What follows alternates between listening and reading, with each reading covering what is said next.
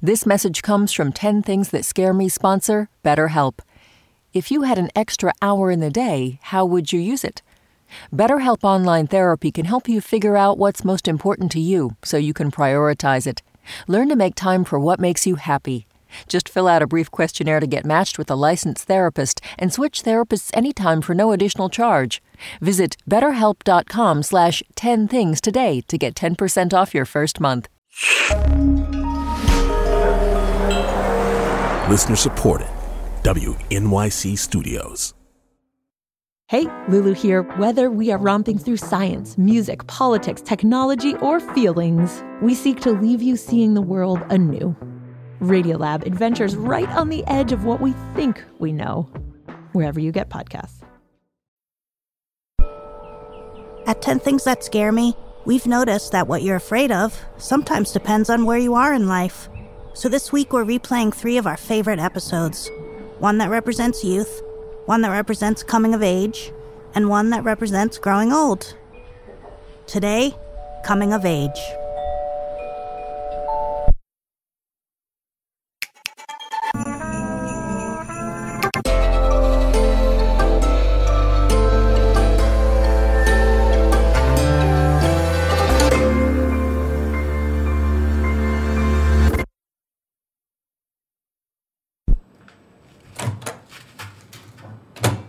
Here we go.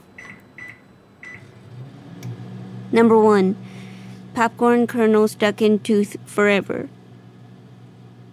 Number two, murder. Number three, being chased at night. When I first moved to New York, a lot of people were like, just create a claw with your keys. And and I was like, okay, I get, but then it's like, what do you do then? After you formed a weapon, what do you do then? Do you scratch them like Wolverine, or what do you? I mean,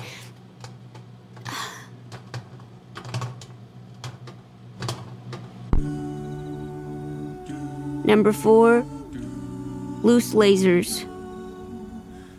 Sometimes you know those Christmas, those Christmas decorations. Here's the thing you ever walk down the street and you find yourself, there's a little red dot on you from a laser? Have you ever had that before? And you're like, what's going on? Where's where is this coming from? Is there a sniper? What's going on? And that's that is what's it's chilling because it could just be Christmas, but it could be sniper.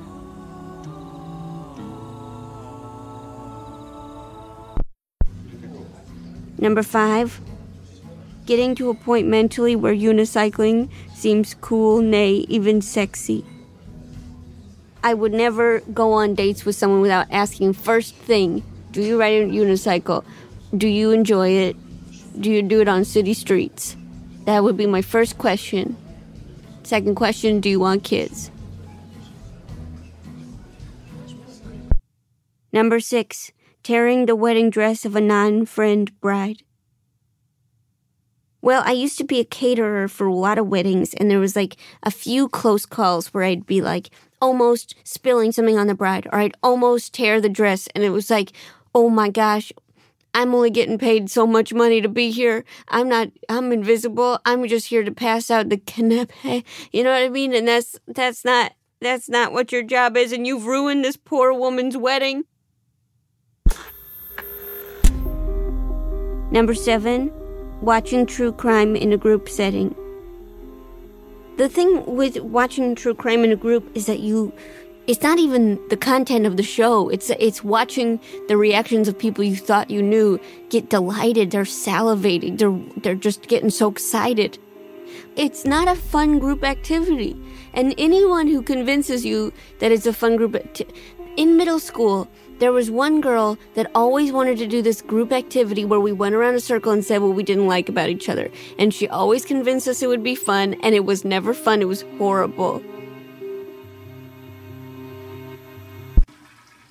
Number eight, running into a tree branch, popping your eyeball out of your head. Number nine, Thanksgiving turkey comes back to life.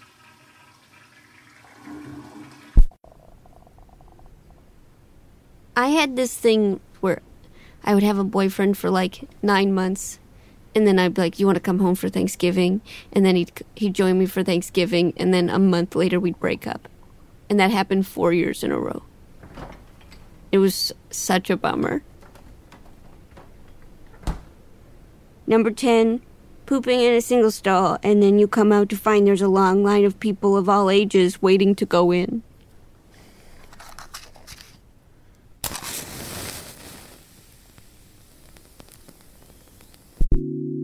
I'm Jo Firestone, and these are 10 things that scare me.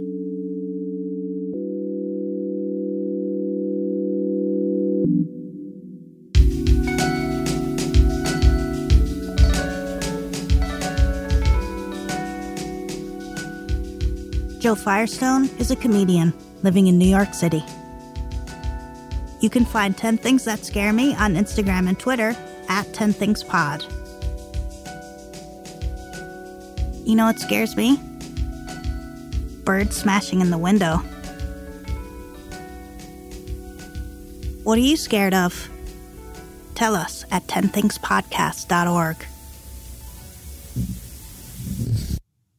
Sometimes I think about like you like want somebody with soulful eyes, but th- really that's just eyebrows to go up.